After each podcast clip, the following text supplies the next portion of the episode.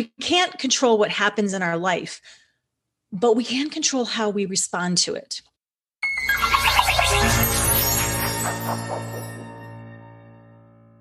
Hello and welcome to Doc Working, the Whole Physician podcast. I'm Jill Farmer, one of the lead coaches at docworking.com, and I'm so glad you're with me here today.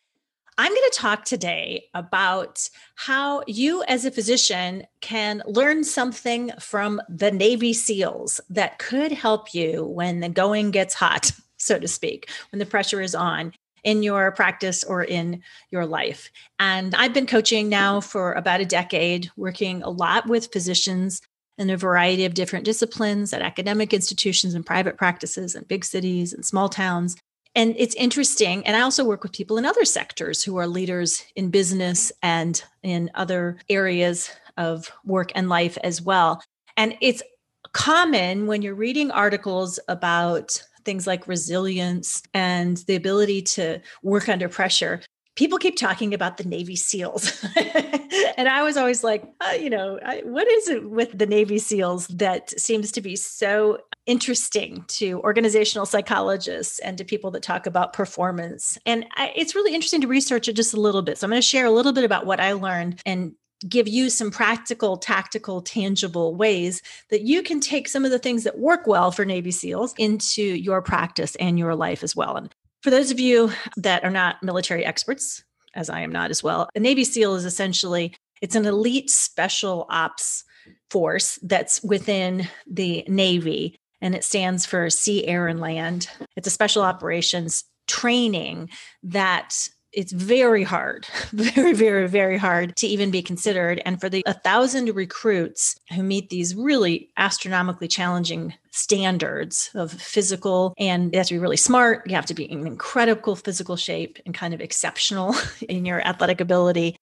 Only 250 people out of those 1,000 who get into training actually complete it because the training is really beyond grueling. So I'm not asking you to become superhuman or to go through any superhuman training like what we see the Navy SEALs. It's just to notice that Navy SEALs, one of the things that has been shown as they've been researched time and time again is that they're in highly stressful and pressurized situations, but they seem to be able to handle it extremely well. So, something that I've said for years, and I think I, I even wrote about this in my book, there's not enough time and other lies we tell ourselves is we can't control what happens in our life but we can control how we respond to it and what i discovered when i was researching this and writing my book about 10 years ago is that a lot of what i was doing in life was reacting which was the amygdala kind of hijacking my brain and causing me to react without thinking right it was that split second reaction which can be helpful but what I wanted to learn how to do better was to respond, was to not let my most primitive brain center that it can only hear danger and alert signals make fight or flight based decisions for me, but to be able to pause just long enough to respond in a way that was going to create better outcomes, right? Better results. Things were going to turn out better. And that's something that the Navy SEALs seem to be really able to do in research that I found that was highlighted recently in a stress management special health report written by Harvard Medical School on enhancing well being and reducing stress and building resilience. That's what they pointed out in some research that's been done in a book that was written by a guy named Nassim Nicholas Taleb. He coined the term anti fragile, and he even wrote a book about being anti fragile. He defines fragility as the tendency to be damaged by volatility, and uncertainty, the kind of things that often create that chronic stress response. He says that an anti fragile person realizes that stress is kind of just the price we pay for being alive, and that it helps us use our strengths. Being anti fragile helps us use our strengths to overcome challenges and become stronger in the process, which is kind of the definition of resilience, right? So, in this post COVID year, we're hearing a lot about resilience and it can feel really hard because we're in what people like organizational psychologist Adam Grant are calling this languishing state where it's like, okay, we survived it. I'm not necessarily in full burnout mode where I'm paralyzed or not doing anything, but I'm not feeling a lot of juice, mojo, motivation. What is described in psychology as languishing. And so resilience is that trait where we're able to kind of dig deep a little bit and move through these challenging situations and move on to a position where we're not just sort of surviving or languishing, but we're actually able to get into what I would describe as thriving mode again. Okay, so here's where we get to the nitty gritty with the Navy SEALs that I think you guys might find as interesting. Navy SEALs are, again, a prime example of that anti fragility because they're able to manage high degrees of stress and still function admirably. Even when they're faced with life threatening situations, they can pivot or change the focus of their attention and be able to address what's happening with flexibility and efficacy. And brain scans show that the SEALs have altered activation.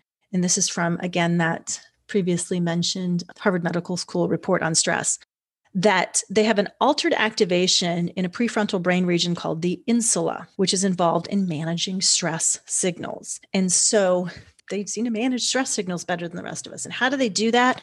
They exhibit at least seven characteristics that have been identified by researchers in resilient people, right? In people who can move through things from that challenging place of kind of feeling stuck.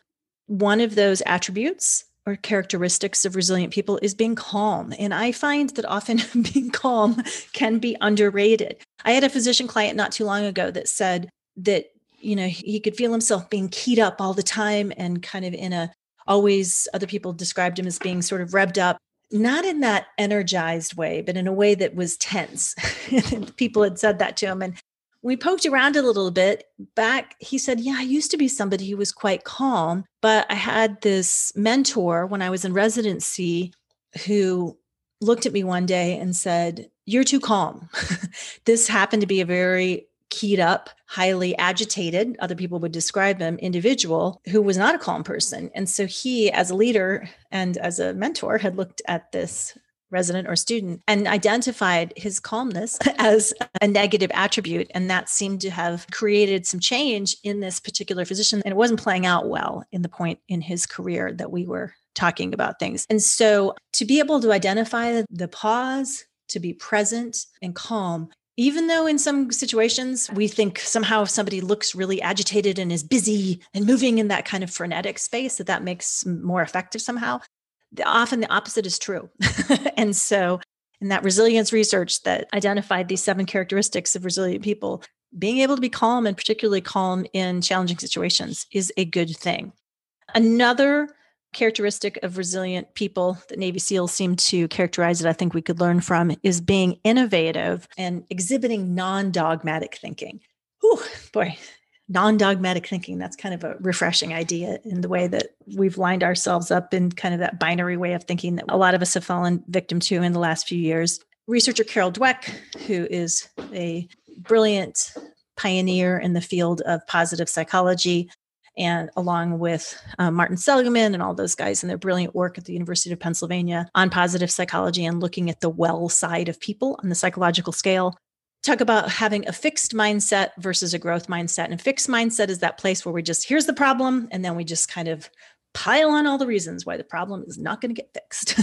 and the growth mindset is where we look at a problem or an obstacle as an opportunity and we innovate around it and we think, how do we move that? And Carol Dweck's work has been adopted by, as many of you are probably aware, thousands of school districts across the country, institutions of higher learning, in organizational psychology in some of the top companies in our country because people are more successful. in her book, Mindset, the psychology of success looks at that. People are more successful when they have a growth mindset than when they have a fixed mindset. And her research and the research of others has shown that.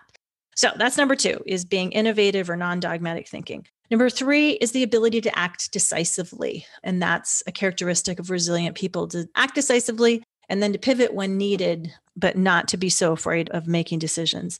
Of course, number four is tenacity, which I think we can understand as a Navy SEAL, but that's one of those things I've really tried to cultivate some tenacity in the last few years because that's not a natural strength for me. When I want to be right in an argument, I can be fiercely tenacious, which is another thing that I want to work on and get more. But in uh, times when I'm not in an argument or trying to prove a point, I can let go of things a little too easily. And when the going gets tough, or if somebody else is going to be disappointed, or if I'm not sure of the outcome. And so I've been working on that cultivating a little more of that stick to itiveness, which helps us be more resilient.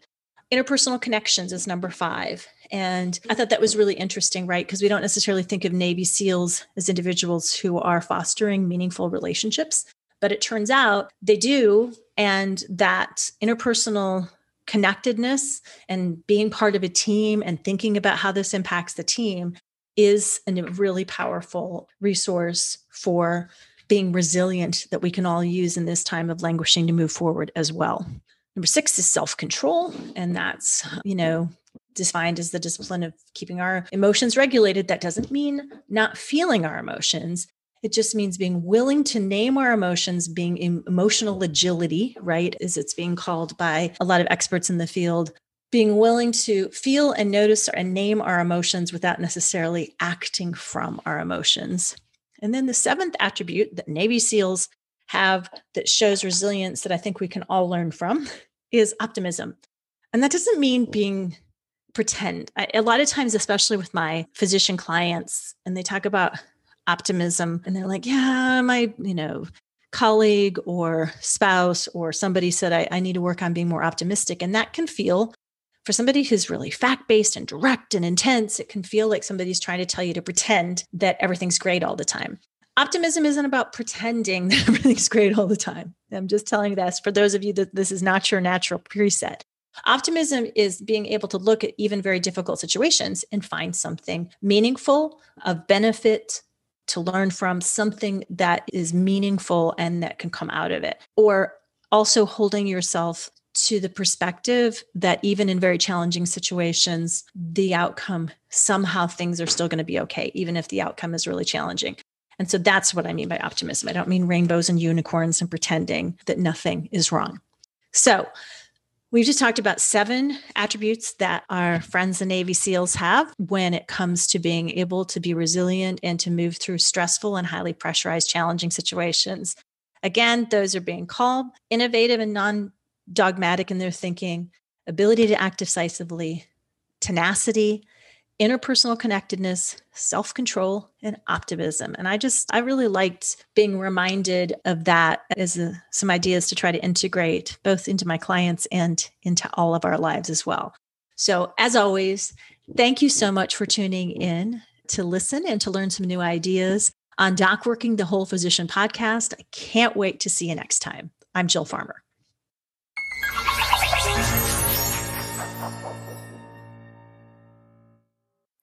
Hello, and thank you for listening. This is Amanda Taryn. I'm the producer of the Doc Working Podcast. If you enjoyed our podcast, please like and subscribe. We would also love it if you checked out our website, which is docworking.com. And you can also find us on YouTube, Facebook, Twitter, and on Instagram. On Instagram, we are DocWorking1, and that is with the number 1. When you check us out on social, please let us know what you would like to hear on the podcast. Your feedback really means a lot to us. And if you're a physician with a story you'd like to tell, please reach out to me at amanda at docworking.com to apply to be on the podcast. Thank you again, and we look forward to talking with you on the next episode of Doc Working, the Whole Physician Podcast.